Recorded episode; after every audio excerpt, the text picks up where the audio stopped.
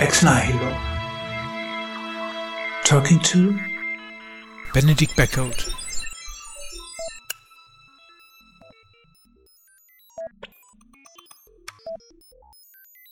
Good afternoon, Benedict Beckeld. Welcome to Ex Nihilo.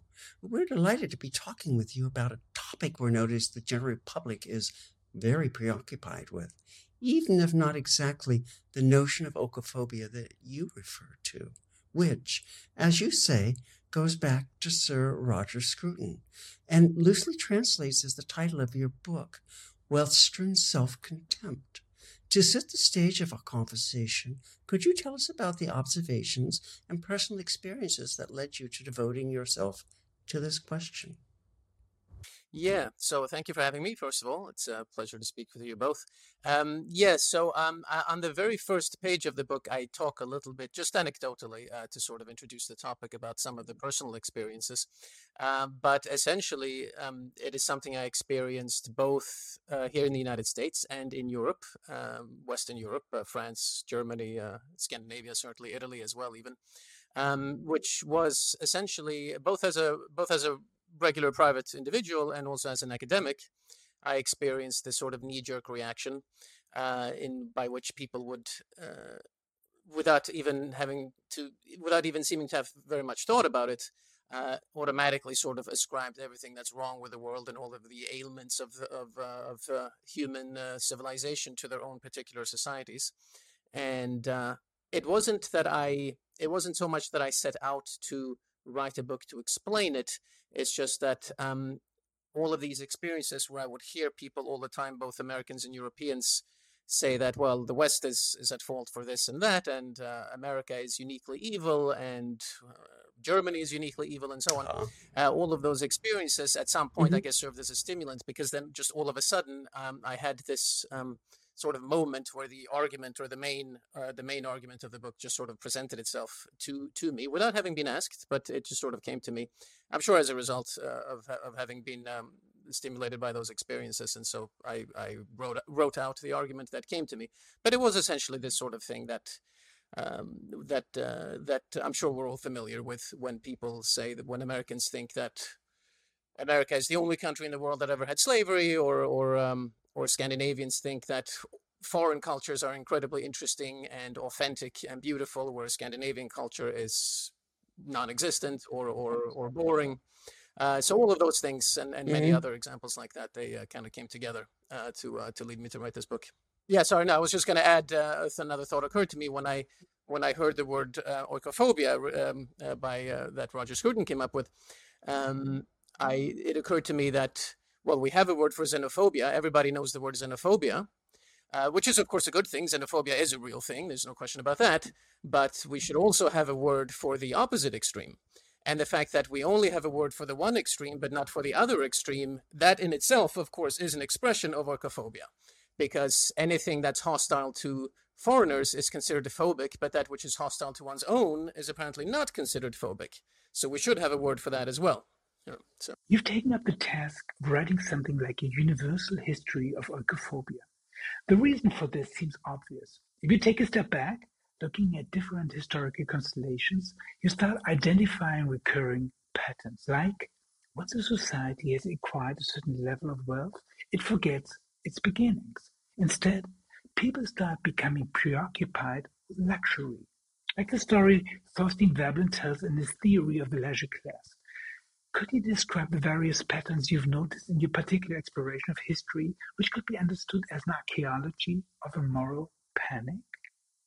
First of all, I'm I'm glad to hear the term um, universal history because it's uh, maybe a term that has gone a bit out of fashion uh, nowadays. But uh, that's actually part of the problem I've had with uh, with the book in terms of getting people to understand it because people aren't used to this sort of book anymore.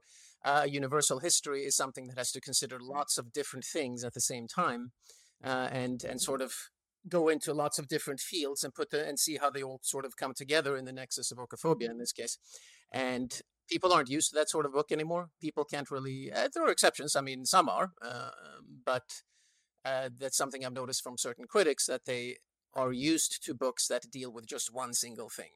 and and we we sort of don't have the ability uh, to uh, concentrate anymore on very dense books that deal with lots of different that that sort of present a synthesis or universal history of uh, of a particular phenomenon, how it expresses itself across a variety of areas of knowledge.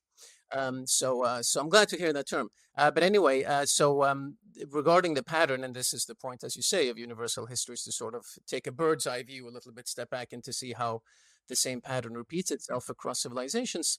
Uh, the there are of course differences from civilizations from civilization to civilization. This is one of my problems with Spengler, for example, is that he makes makes it sound like as if everything is always exactly the same, uh, which it's not. But the sort of larger patterns uh, that seem to recur anyway, uh, they are that as a society progresses, and um, maybe this is something we'll talk about further as well, but as a society progresses, it overcomes external enemies. Uh, and it is able to uh, achieve a measure of safety, uh, security, wealth, and a leisure class. Early on in a society, uh, the state of the society is precarious enough that sort of everyone has to rally together for its mutual defense. Uh, but once a society has become successful, uh, it has it is able to relegate the fighting or, or the need for security to a particular to a smaller class, and so a leisure class develops that is able to uh, uh that is able to consider its the own society rather than than rather than to uh, consider the failings of neighboring societies. And the thing is, we all need. Um, and this is a bit of the more psychological reason, we all need some sort of adversary for the sake of self-identification. And when the adversary is a is a foreign power, then of course that could stimulate xenophobia, uh, and uh, but certainly not oikophobia. Whereas when the adversary has been defeated, one the next generation that is only used to peace does not does not hate the adversary but it still needs some sort of it does not hate the foreign adversary but it still seems needs some sort of adversary for the purpose of self-identification something against which to struggle because we all need struggle in some way or other. And so the adversary the new adversary becomes one's own society. Uh, and so those are those are some of the general patterns. Uh, along with a, this another pattern that also occurs is the since one questions one's own society, one also starts to question um, its traditions, uh, foremost its religion, its gods or God. Uh, and uh, and the questioning of religion is the most important thing, really, in terms of the questioning of one's own tradition, because the foundation of every society is religious. And so, when the gods or God uh, begin to be attacked, uh, the entire society, really, the rest of the society can't really stand and keep functioning without that foundation. Uh, and so that's uh, that's a big part, uh, another recurring pattern that uh, that appears. And by by criticizing this foundation and by questioning the gods, one of course can also raise oneself. One the own person becomes more, uh, the individual becomes more important. Um, as at the expense of the church or the community, as the case may be, and that's another probably maybe one final point I would make, which is another recurring pattern of the oikophobic or declining phase of a civilization, which is that uh, hyper individualism appears. The whole idea of a collective uh, becomes weaker. Uh, it can reappear again in other forms, such as socialism, for example, which of course is a, is a form of, of uh, collectivism. Uh, but the hyper individualism and the cult of personality become stronger and stronger in the declining phase of a civilization because when the community when the when the communal bond of religion collapses, only the individual remains as a social unit, and so only the individual is important, and the rest of society becomes a sort of adversary.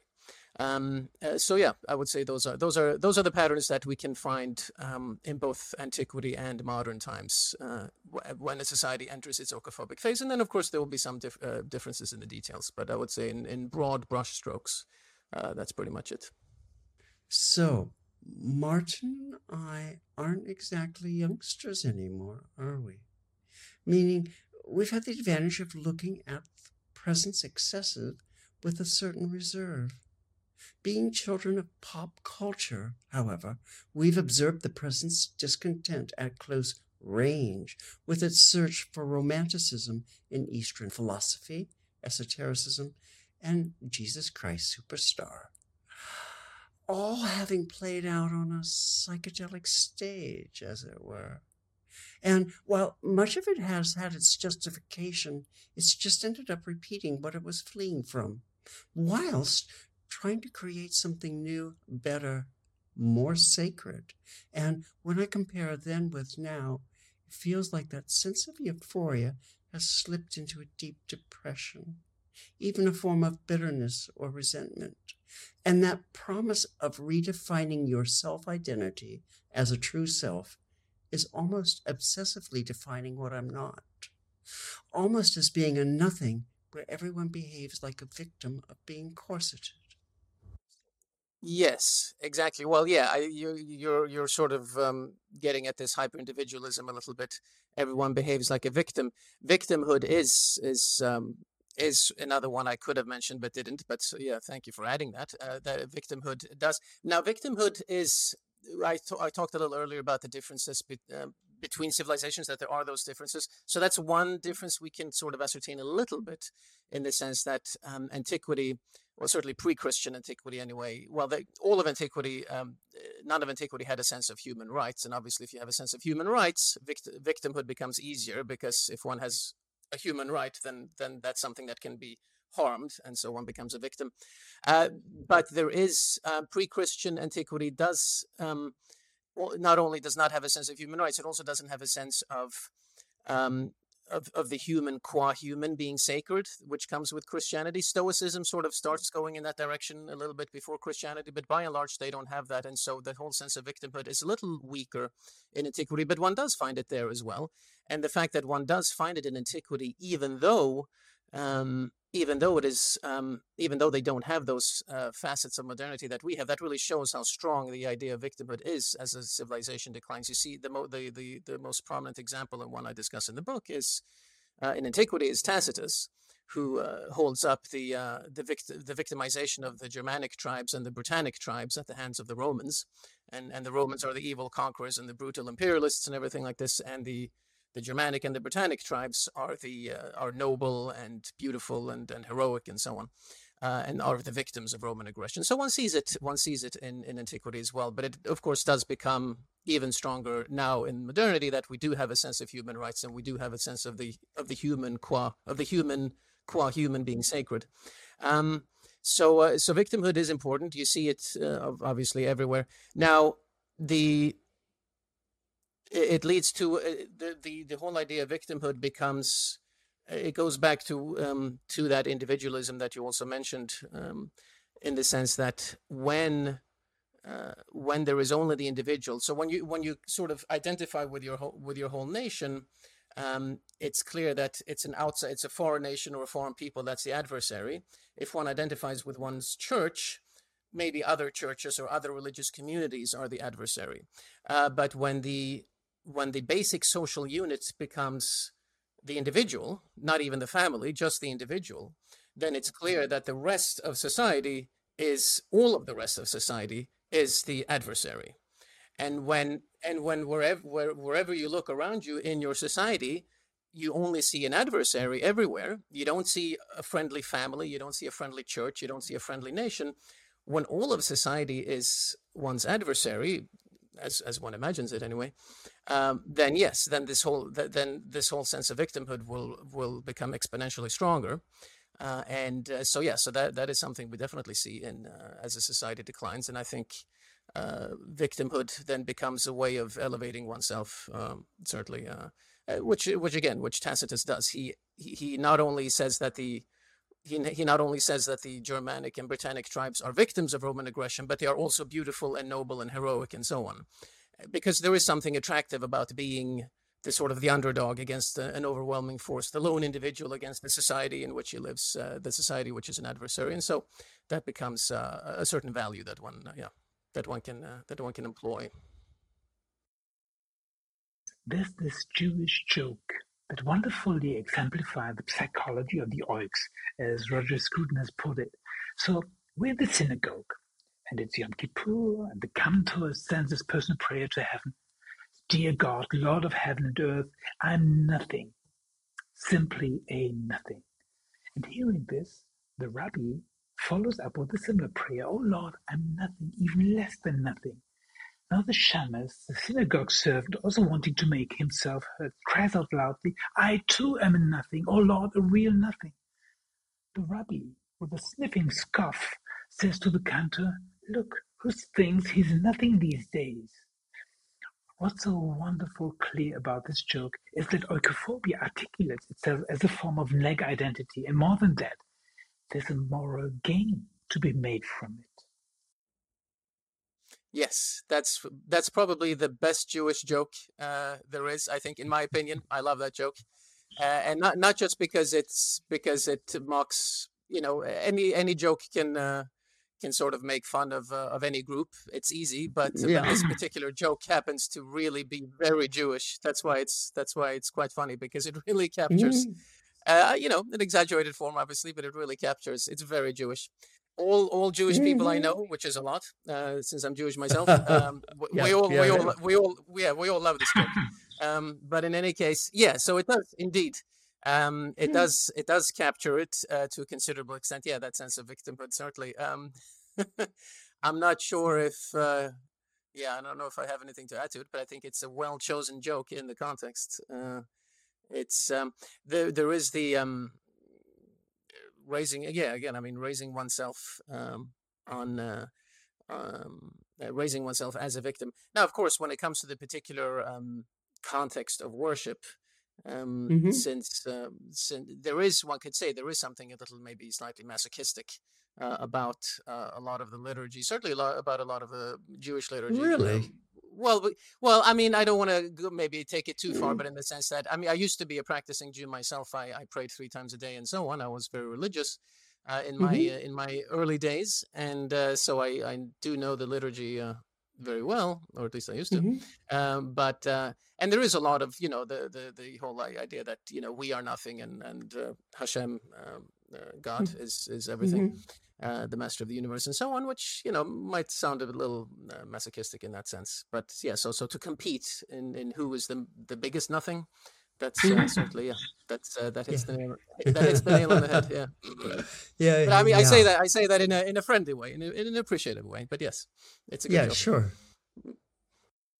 So as I read your book, which is wonderful, and how it challenges the tradition, um, as a nurse kept finding myself wondering if oikophobia isn't an instrument that measures relatively different kinds of oikophobia and its relative strengths across a spectrum using xenophobia as what it's measured against.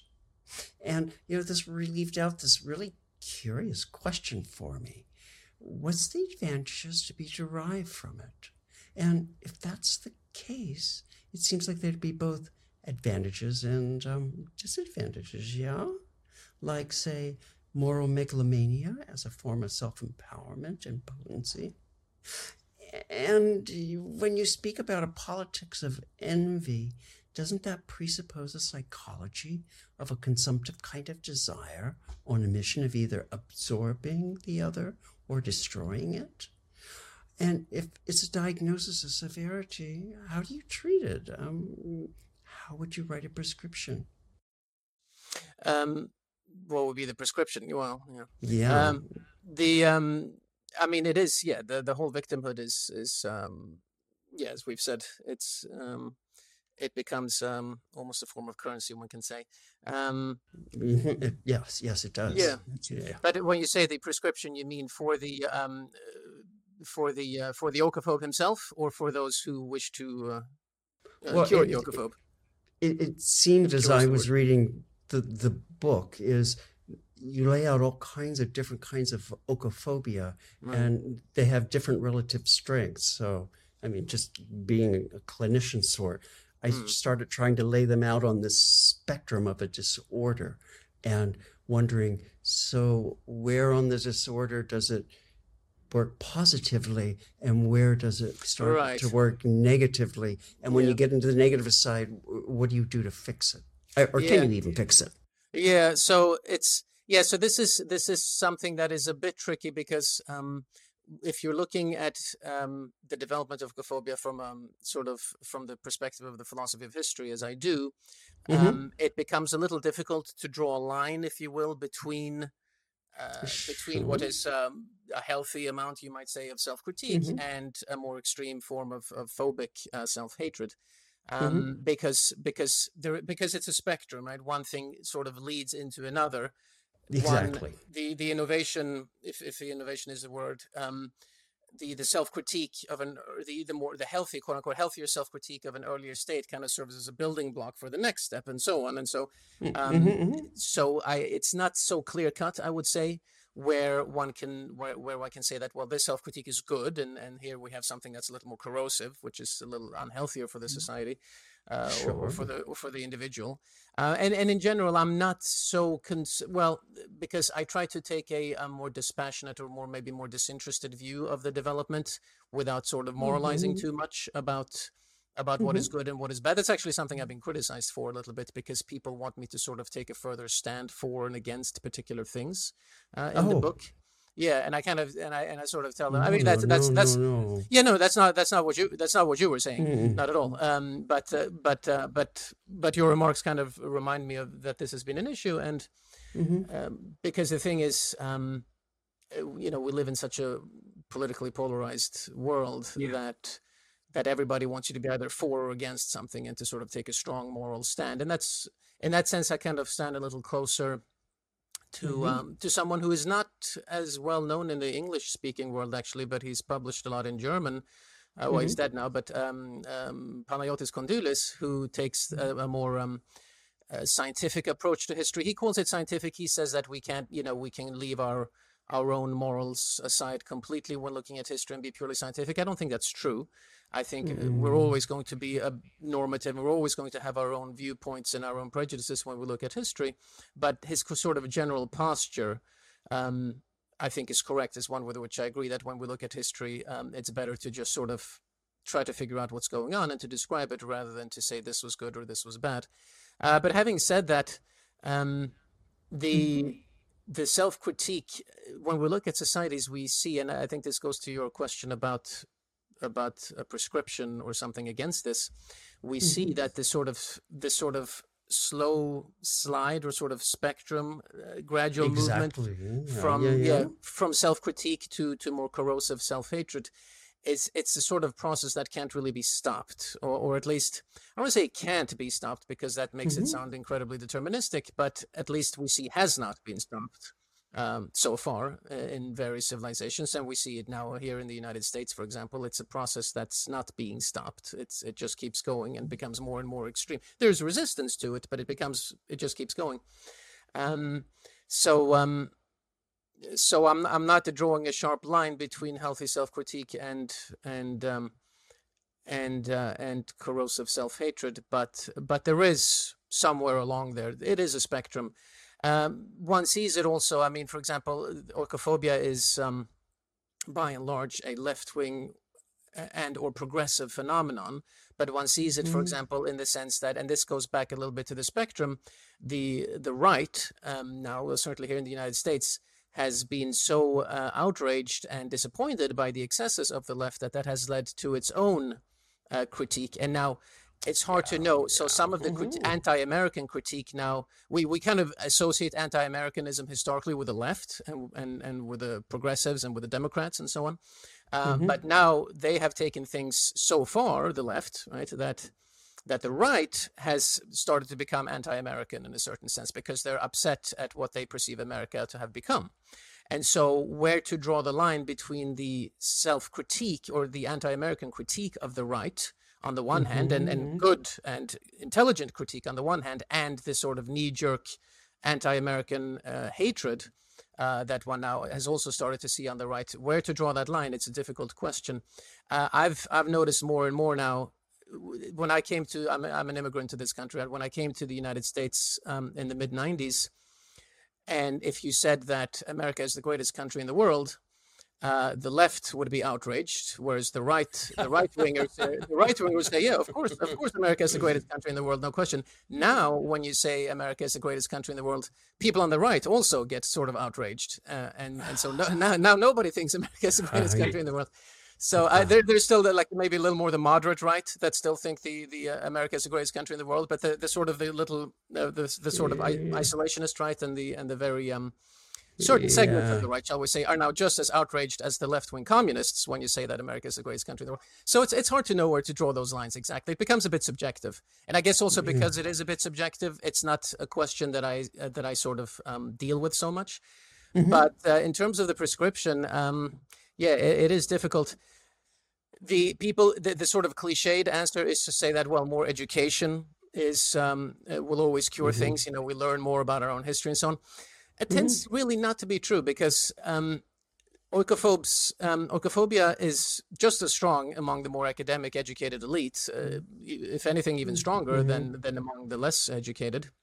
Mm-hmm. And so, um, really, a greater sense of community. Now, how that is supposed to be, how that is supposed to be effectuated, is another question. But a greater sense of community uh, and adhere mm-hmm. a stronger adherence to traditional forms of, of worship and so on. Uh, that and I say that as an atheist. I don't. Uh, I don't uh, belong to. As I mentioned, I left Judaism, so I don't. I don't sure. believe in those things myself. But one still recognizes mm-hmm. that religion is the strongest force of communal cohesion that there is. Uh, something that many philosophers through history have recognized, and um, so yeah, so trying to get trying to get back to um, to some sort of community cohesion, trying to uh, emphasize the importance of the family, uh, especially, um, mm-hmm. not uh, being less tolerant toward absentee fathers, for example. Getting now into particulars, but those things, uh, anything that can strengthen the family unit as opposed to the individual as social unit, which we talked about before, uh, Interesting. Uh, goes against this sort of, you know, trying to fight. Individualism yeah, yeah, yeah, is, is, important. I mean, individualism has, individualism has contributed to a lot of the innovations, of course, that we associate with the West and with the United States, but uh, but this sort of hyper individualism and cult of personality and um, you know I, am right the way I am, and if other people don't like me, they're the ones who have to change. That's all nonsense. Uh, society exists for a reason as a break. Uh, community is supposed to be a break on our more corrosive impulses. And what other people think of you actually does matter. It doesn't mean that uh, one should be a slave to the passions of other people, but mm-hmm. what other people think of you, other people's opinions of you, uh, are supposed to serve as a break on, on an individual's more corrosive impulses. Uh, and so, um, keeping that in mind is, uh, I think, very important. If well, if, if we're going to talk about a prescription. Yeah. My problem with the question of oikophobia isn't so much of a phenomenological nature, as I agree entirely with the observations, but it concerns the question of its historical cause, namely, whether the whole thing can really be just dismissed as a kind of decadence phenomenon. Let's take the Freudian concept of the uncanny, das Unheimliche, which is familiar to you who speaks German so wonderfully. The uncanny, after all, is so frightening because it takes place in darkness, meaning it's like a horror film score announcing the can opener uh, lying on the kitchen counter is about to attack its owner. It's this sense of the uncanny that I think it's the deepest reason for oikophobia and its scandalon. Altogether, I'm not sure whether self-contempt isn't a kind of paradoxical escape movement, where you're fleeing your own home because it's becoming haunted. While on the other hand, your self-incrimination allows you to carry your origins before you like a monstrance. In a sense, identity has tipped over into something negative, a negative identity, a form of megalomania. Germany is a really interesting case of this. The excess of National Socialism has made virtually impossible any sense of national identity, while paradoxically, it's precisely from this stain that a new identity is drawn, where from now on we Germans excel at being the moral champions of the world. Yeah, right. So um, I think, I mean, part of it, maybe that goes a little bit to what we were talking about before too, but I think mm-hmm. part of what you're talking about is really oikophobia as a, uh, in its psychiatric dimension. When you talk about das Unheimliche, um, mm-hmm. which is um, maybe something we should point out uh, for those who uh, were listening and may not be familiar with it. we said that Roger Scruton coined the word. He didn't. He, it's technically not his. Know, the word itself existed before Roger Scruton, um, quote unquote, coined it, sure. but it existed in the psychiatric literature. Now, uh, uh, Roger Scruton's innovation was to uh, sort of create a new meaning or a new dimension for the word, uh, namely the um, to uh, to apply it to a political philosophical dimension. When you talk about the unheimliche, uh, the uncanny, um, that um, strikes me as more the psychiatric dimension, which is not one no, that no. I really deal with, or would, not really. I, I don't deal with it at all. I would like to extend it to the Yeah. to the collect to, to the cultural moment, not to the not to the psychi- psychiatry. Well, I mean, uh, the the part of it where I think it's right. I mean, with the can opener and everything, but I mean that that's that is the. I mean, that is a sense of oikophobia when people are afraid of their refrigerators and, and things like this, um, which existed, which existed, or, or of their can openers for that matter, um, which existed before. But yeah, I mean, what you, what you say about the um, that one sort of becomes a moral champion um, as a um, as an oikophobe. I mean, that's uh, I think that's certainly accurate. Uh, in Germany, uh, Germany is um Germany is maybe not so much a special case because I think the patterns we see in Germany are similar to the patterns we see elsewhere. But maybe Germany is a more extreme case, one can say, and because obviously every civilization has crimes in its past or has has um, you know questionable deeds but uh, germany obviously world war ii and the holocaust are more extreme of course than many other crimes and also they're very recent uh, still within living memory of some people. Um, and so germany is a more extreme case in, a, in a certain sense. Now one becomes a moral champion by recognizing uh, and also goes back to the sort of masochistic tendency we mentioned before that one becomes a moral champion by emphasizing um, uh, the failures of one's own civilization. But this, uh, again, this is a recurring theme because by by pushing down everything that is around oneself, obviously by Mhm. comparison, one stands relatively higher oneself, and so one becomes a Mhm. sort of moral champion. Now, um, and and so in that sense, the more extreme the crimes of the past, or at least the more extreme the crimes of the past are perceived to be, uh, the more this sort of moral championship, which goes together with hyper individualism, because it's the lone individual who's the moral champion, that kind of serves as a compensatory act, we might say, um, a compensatory act of uh, of um, um, uh, of of, of uh, those previous crimes. Now in Germany. Uh, that you can see that it has led to almost the exact opposite in milder form. Obviously, there is nothing as extreme, of course, going on uh, in Europe now as was the case in World War II. But you see that um, in Germany they have they the compensatory act um, in Germany has gone so far that one is sort of carrying on the same mistakes as before, albeit in milder form. One is um, one uh, one expiates the crime against against uh, the Jews by inviting a million anti-Semites into the country, um, and and and one and, and in case someone would say, "Oh, they're not anti-Semites," yes, they are. Yes, they are. Uh, It is not the ca- obviously not every Muslim Arab is an anti-Semite. I want to make that clear. However, to suggest that it's just a small minority uh, that's anti-Semitic is absolutely false. Um, it, the the the non-anti-Semites uh, in that part of the world uh, are the um, are the exceptions, really. Um, and uh, so, and one ex- so one one one uh, makes the one commits that that's one one way in which one sort of carries on the same error again in, in milder form, but one carries on the same error. Uh, even mildly right-wing voices in Germany are being censored um, which is again another continuation of the same error through the fact that one strives to combat the earlier error. Uh, and so the, the sort of compensatory act um, reverses back on itself, so to speak, and it, it becomes a continuation of the same again, even if even if in milder form. Um, so I think, uh, yeah, in that sense, I'm not sure um, how much I would associate that with the idea of the unheimliche, as you say, but I think it's certainly an interesting, um, yeah, it's an interesting suggestion. What's so curious to me is that when I read Martin's texts, his diagnosis of the discontent of modernity is somewhat similar to yours, only the explanation is different.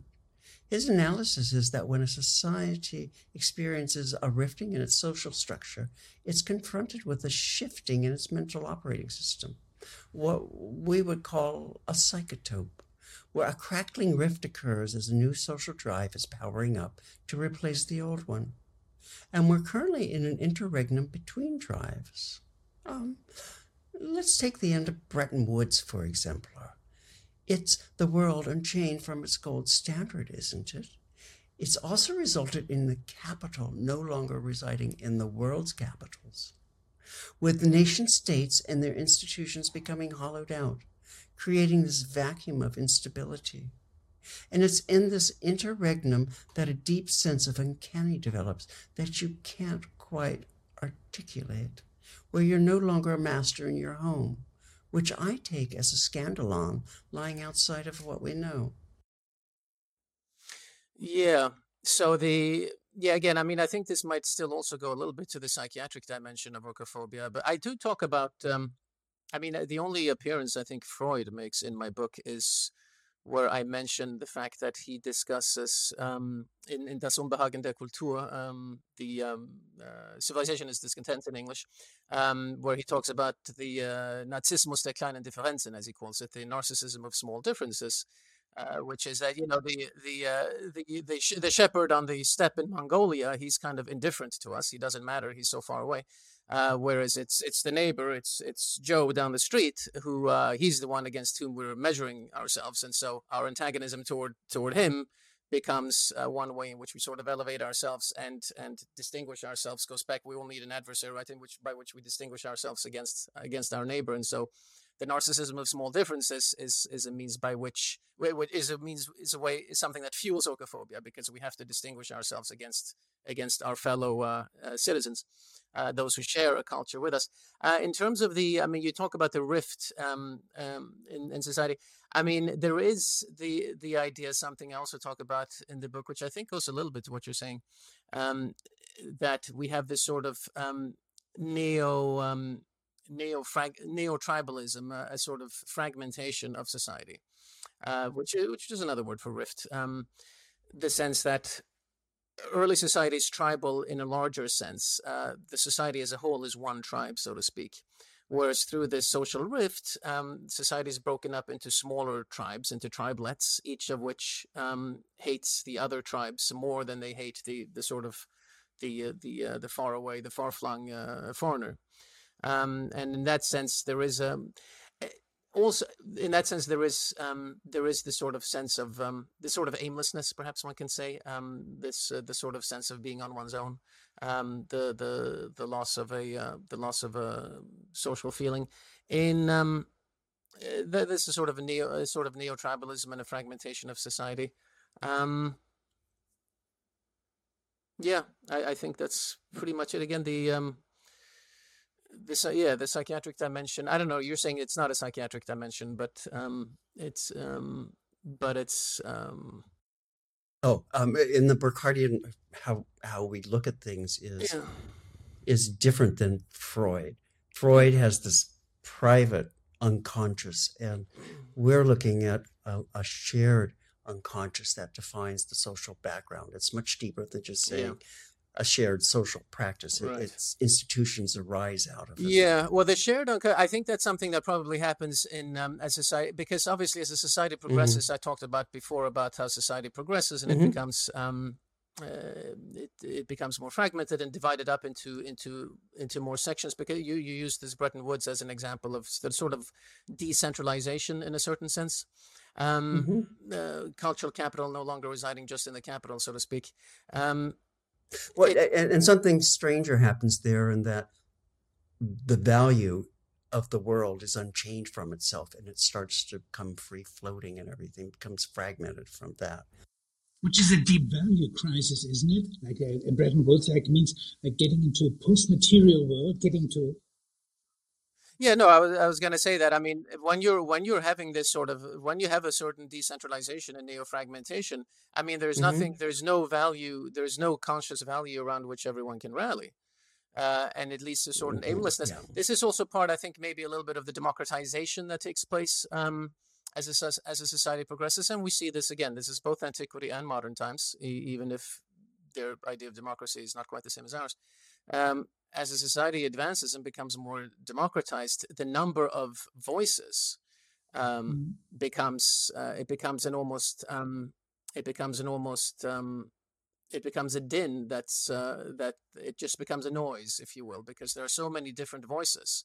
There's no ruling class. There's um, the, there is no um, there is no uh, the the, higher, the hierarchy of a society is conducive to the unity of a society in the sense that everyone knows his or her place.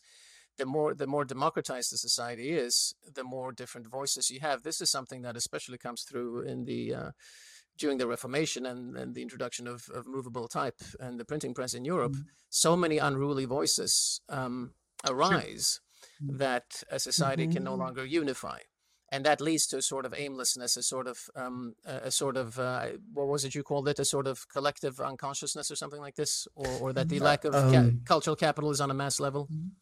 Something yeah, it, it, like that. It's a collective unconsciousness. A collective it, unconsciousness is what you called it, right? Yeah. yeah, yeah. So I think, yeah, I mean, I think, as I understand, if you if I understand your use of the term, I think mm-hmm. this is sort of this is what happens quite naturally as a society progresses. Um, it becomes a sort of collective unconsciousness because. Um, uh, which is a good term, uh, I think, uh, mm-hmm. because it, it um, because it's a result of democratization of the progress of technology and so on. Uh, nowadays, I mean, if one looks around, um, uh, if one looks everywhere, I mean, YouTube, social media, everywhere, there is there is such a din of voices that um, that it's it's um, it's not clear anymore that society has any particular aim. So. You could say that oikophobia is a symptom of complete powerlessness and impotency. And I think this is also what makes the victim role so endlessly attractive. That you can present yourself as the victim of a toxic, malignant system trying to it you into something that you're not. Christopher Lasch has caught sight of this mechanism very early on, in the 1970s, when he described how people endowed with a sparsely populated inner life begin to imagine a punishing authority, of persecuting your enemies. If we follow this logic, it explains the paradox we're presently observing pretty much everywhere in the Western world, namely that people can talk about living in a toxic system of exploitation, infringing on the basic human rights, while, in the same breath, demanding an expansion of state which is even more paradoxically supposed to enforce the peace by suppressing hatred and agitation, which is something you observe in your work. This drive toward egalitarianism, it's a, in a way, it's a form of primitivism, one might say, because um, because uh, earlier, more primitive um, societies are perceived as being more egalitarian and you, I mean, you talk about egalitarianism, eh, are perceived as being more egalitarian and less hierarchical and so on, and um, which is not completely untrue actually, but uh, but that perception, um, and so it's a form of primitivism in the sense that one wants to go back to earlier days before this whole civilizational superstructure arose um, to simpler, uh, to what at least to what is perceived to be simpler and, and more egalitarian days. And again, you see this already in Tacitus. I mean, when he talks about uh, the Germanic, to some extent the Britannic tribes, but especially the Germanic tribes, you see primitivism at full work there. And they're, uh, he talks about how they're all uh, more egalitarian in the sense everybody sort of comes together and discusses uh, the, and and sort of uh, try to settle on the right course of action, as opposed to an emperor who uh, who uh, issues edicts from on high. Um, so so there is that. Now the that when you this paradox or, or this sort of contradiction that you mentioned in the sense i mean it, you're right of course it is it is a kind of paradox but uh, it makes sense uh, or is less paradoxical if you will in the sense that these things have the same goal the same overarching goal. So uh, on the on the one on, on the one hand breaking down hierarchies um, and this sort of civilizational superstructure is supposed to lead to more egalitarianism. At the same time, government action can also lead to more egalitarianism because go- the government can enforce egalitarianism. And so, as long as as long as these two opposite poles or, or the two sides of the paradox, as long as they have the same, or at least are perceived to have the same overarching goal, namely a sort of leveling and a sort of uh, equalization of various forces, then then they then they both serve an oikophobe's purposes. And so uh, this kind of contradiction is something I discuss in the book in a couple of other contexts. For example, the the contradiction or the paradox between socialism and postmodernism. Uh, there is a tension between socialism and postmodernism, and yet they both can serve the egalitarianism or the uh, the equalization of society, and so they are both useful to the oikophobe.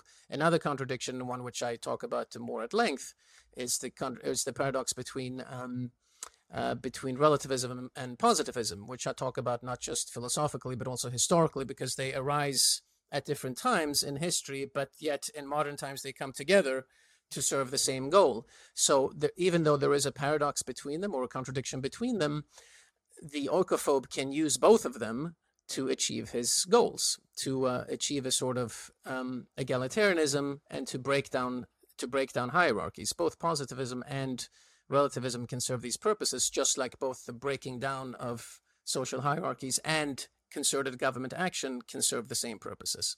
And so I wouldn't ascribe too much, um, you know, too much logical thinking necessarily to the oikophobes. Um, as long as they recognize that all these various factors can serve their purposes, well, then that's fine. Then they're going to worry less about any any uh, contradictions or any tensions that might exist between these various weapons that they have at their disposal. In our conversation with various intellectuals, there's this kind of leitmotif we repeatedly observe. It doesn't matter if we're talking to a journalist about the climate, to an economist about the economy, or to a theologian about the apocalypse. It's the moment when everybody says, Well, we just live in an attention economy. Now, I understand this rifting as the moment when everyone's becoming aware that the general public sphere is just a stage, a moral institution where, as in the Middle Ages, we're again seeing a pillory with its talk of apostates and deniers and the like. And it's with this in mind you understand the value of the victim role. You know, it seems to be an excellent part, playing the victim who's so badly treated by the world. Because in this position, you can bank it as a surplus value in the moral economy, can't you? Otherwise, how do you explain that so many renowned institutions are joining these positions that, when seen in the day of light, amount to destroying their integrity and destabilizing our social fabric? Well, I think that the um, the fact that institutions do that is in and of itself uh, a sign of how far this sort of hyper individualism has gone and the victim because the institutions i wouldn't think so much of so many of our social institutions and political institutions for that matter i don't even think of them so much anymore as cohesive units uh, rather they are constituted right yeah because they are constituted of individuals of hyper individualistic individuals who have their own particular goals and so if a particular individual right? So it, it, we can, and this is part of the problem of oikophobia and, and late, civil, late civilizational decadence that all of these things that we think of as larger units and as cohesive wholes become are, are broken down to their smaller components and and so if a particular individual who's a part of an institution can advance himself um, um, at the expense of his institution well then so much the better for him as he sees it. Uh, and so um, a lot of um, and, and this is something that is uh, you mentioned this is uh, the attention economy. I mean this is something that is encouraged by by a society of of cliques and uh, and uh, and social media a particular person can gain um, immediate instant fame or notoriety or or um, or, or uh, ador- adoration from the oikophobic crowds. I mean, the same happens on, on the other side of the political spectrum as well, but uh, can do that uh, by by by going against his own institution or by doing something that might not be in the long term interest of the institution as a whole. Uh, so uh, I think that happens all the time and, and more frequently now than than perhaps 30 or 40 years ago. So uh, so I think that goes a long way toward explaining um, why institutions act in a way that does not appear to be in its own self interest.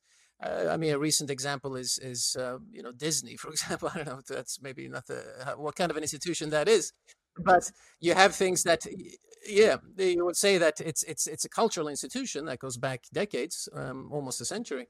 And you have they're doing things that you must think well that cannot possibly be in, in their interest and yet it's in the it may be in the interest of a particular individual in the in that corporation who does it because they gain notoriety and they gain overnight fame and so on.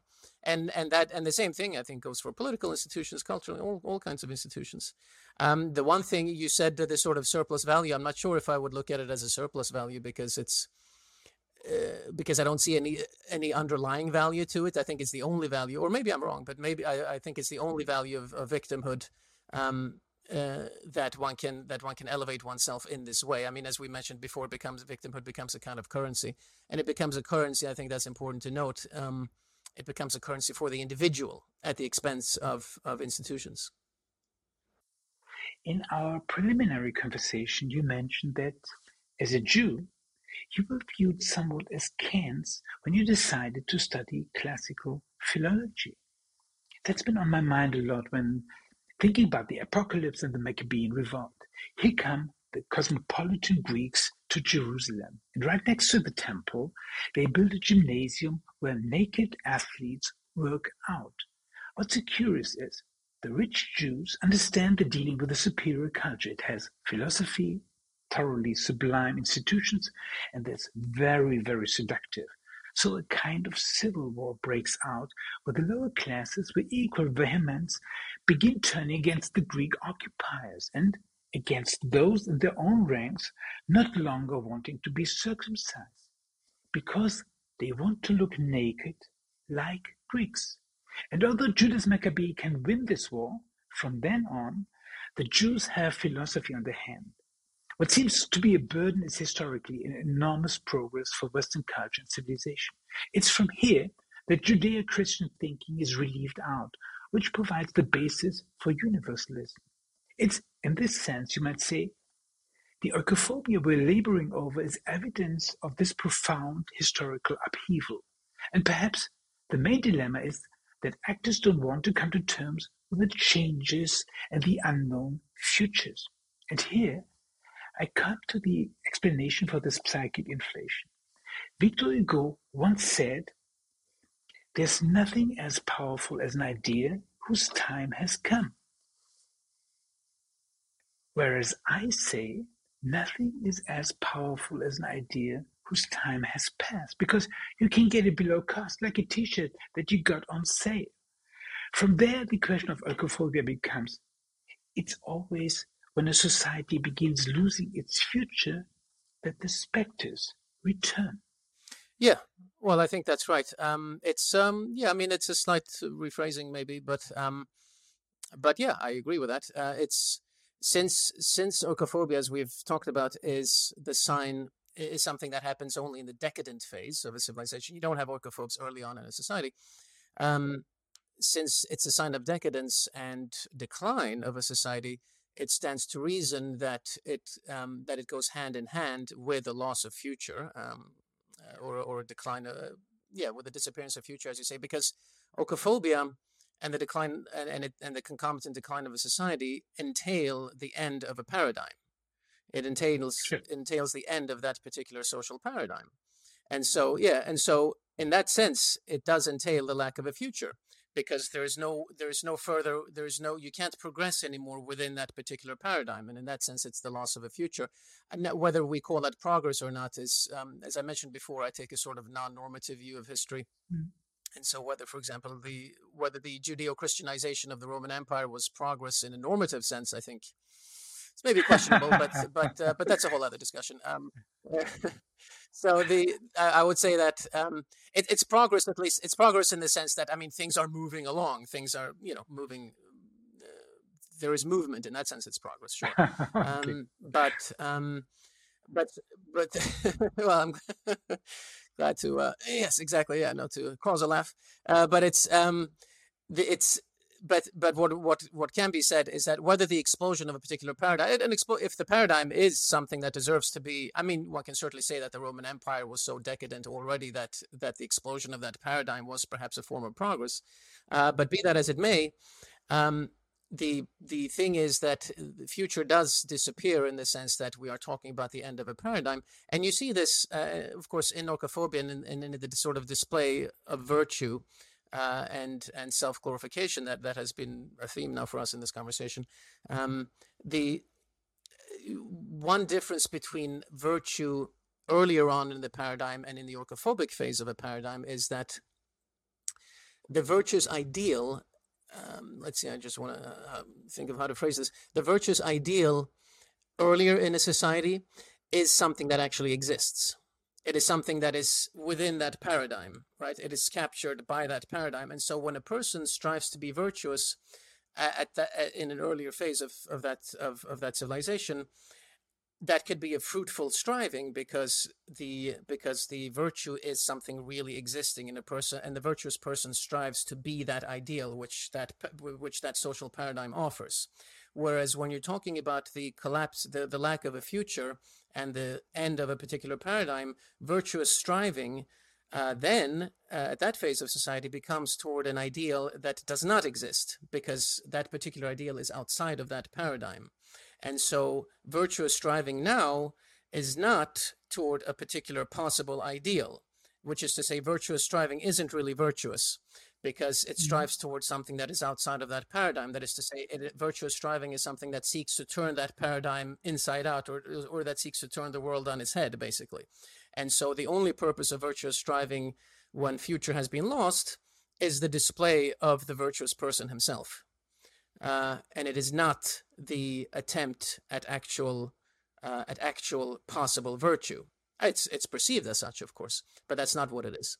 Um, and so that's another way in which one, I think, one recognizes the loss of future, namely the fact that virtue, the, the fact that virtue has become purely solipsistic um, and it's and it's only referring it, it's it's only it's only the it's only self glorification and it's the compensatory compensatory gesture and everything that we've been talking about. It is not striving toward an actual ideal anymore, even even if it is believed to be that. So yeah, so that's a yeah, yeah loss of future certainly. So I found reading your books so stimulating, especially how you lay out the historical parts, because the past is really a space of resonance for understanding the present, isn't it? which is wonderful. What I find less comprehensible is your idea of eternal return. Yes, structures repeat themselves, but there's also progress. Couldn't it also be that in the long run, shaking up the spiritual foundation can be quite fruitful? That, as Martin would say, something like a new America of the head emerges. You know, the other thing to consider is when I took Heidegger from Dreyfus, he posed the question of, what makes the Greek miracle so important. What makes Western culture hotter than all the rest? Yet at the time, he couldn't answer the riddle himself. So he issued it to us as kind of a challenge to contemplate. In a certain sense, it seems to me there's something very important about the Western religious machine. Isn't that part of what you write about? Yeah, the yeah, I mean there is yeah. We talked about progress. Uh, there is well, I mean what I say in the what I say in the book mm-hmm. is not that it's cyclical, but that it's helical. I mean that, that the mm-hmm. um, that the movement of phobia anyway is helical. Um, mm-hmm. Sorry, spiral. Right, exactly. It's a spiral. Yeah. yeah. Mm-hmm. Um, so um, yeah, and and so uh, in that sense, I mean there is progress now again, if you're using progress in a normative sense, I'm not quite on board. Uh, but there is progress in the sense that I mean, yeah, things do change. and again, it's we're not into normalcy. Right. Okay. No, okay. Yeah. Right. No. Um. So um, it's um, and and again, this is something I, uh, as I said, this is why I'm not a big uh, fan of Spengler because again, everything is just mm-hmm. the same mm-hmm. all the time. Uh, but um. Th- so, I mean, it depends. So, first, this is another point actually I make in the book. So, one has to make, I think, mm-hmm. an important distinction that we're not talking about a total history. Excuse me. Um, certain things progress. I mean, certain things progress uh, regardless. They're always progressing, and other things don't. And mm-hmm. uh, there is sometimes this sort of attempt to cram everything down into the same paradigm or into the same model, uh, mm-hmm. whereas. Mm-hmm. Um, even the, the progress of one area can be intimately associated with the regress of another area. Uh, and and in terms of progress, I mean there is uh, there's certainly, I mean within within uh, within one cycle or within one movement, within one paradigm, there's of course certainly progress within there. And one can even like a particular step within a paradigm and yet realize that it's going later on to lead to something that's not um, that not is that is not as salutary. And this is part of and this is also part of i mentioned before that i've been criticized for not taking a, a, stronger stand uh, for or against certain things for or against certain phenomena in history and my problem with that is simply that if you're going to write uh, a universal history of a particular phenomenon or, or, or something to that effect mm-hmm. one has to sort of have a multilinear mind one cannot one cannot Exactly. simply say yeah this is good this is bad one has to see the whole thing and Mm-hmm. and and when one does that the um the whole idea of of being for or against becomes sort of secondary because in order to discuss in order to have a, a quote unquote again universal look at something one has to take in one has to take into account several areas of knowledge. One has to look at something philosophically and mm-hmm. culturally anthropologically and historically and and ethically and so on. And mm-hmm. all of these things all of these different areas of knowledge will yield different results um, they're not all going to yield the same result as we try to evaluate a particular phenomenon um, and so um, one ha- one has to have a multilinear mind. One one sees good and bad um, in the same thing, uh, in, in the exact same phenomenon, depending on the lens through which one views it. So when we talk about progress, I think that. I mean, you say you're a post-atheist, which is an interesting term. Uh, I mean, God is always going to, God is always going to make a comeback in some form or other, right? Even once he mm-hmm. has he has been rejected, he always comes back in some form or other. So, what are your plans for the future? And how will Benedict Beckeld escape the seduction of oikophobia, which is, after all, the seduction of resentment and the politics of envy? You know, when Nietzsche Yeah. said, when fighting Yes. monsters, beware that you don't become a monster yourself. I'm sure. I'm sure there are those who would say that it's already too late. Uh, but the uh, the um, w- what I would say- right. yeah. But, I- Um, I've seen. you're well, doing- so you're I think some actually- workout, are you? You're doing some workout. I've seen that. uh, I do. Uh, I do work out uh, Mm-hmm. rigorously. It's part. It's part of the Greek ideal. Yes. It's. Uh, Yeah. It's my. Uh, the gym is my church, so to speak. Yeah. Okay. That's yeah. that's my community. Um, but Yeah. the um, the um, Mm-hmm. I think that this, uh, to, I mean, to, to the avoiding becoming a monster oneself. I think this sort of disinterestedness um, Oh, yeah. that I mentioned before uh, is a part of that. Um, Mm-hmm. And that's why, again, that's why I, I mean, I've been mostly criticized by the left, but I have also been criticized by the right for not being conservative enough. Right? oh yeah, yeah. and and uh, uh, for example, so so there is a little bit of that, and and I'm, in a way I take it as a. I mean, I, I don't want to be resentful in this. I don't want to be the kind of person who makes everybody angry just for the sake of it. I think that's its own form of resentment. There is this mm-hmm. sort of centrist tendency where centrism becomes becomes its own idol and becomes just another ideology because and and in a way centrism in that sense is kind of unprincipled and egotistical because it sort of suggests well everybody is stupid right? Uh, and just i am the only one who's enlightened. I here in the middle while, while you people on the sides you're out fighting your silly battles.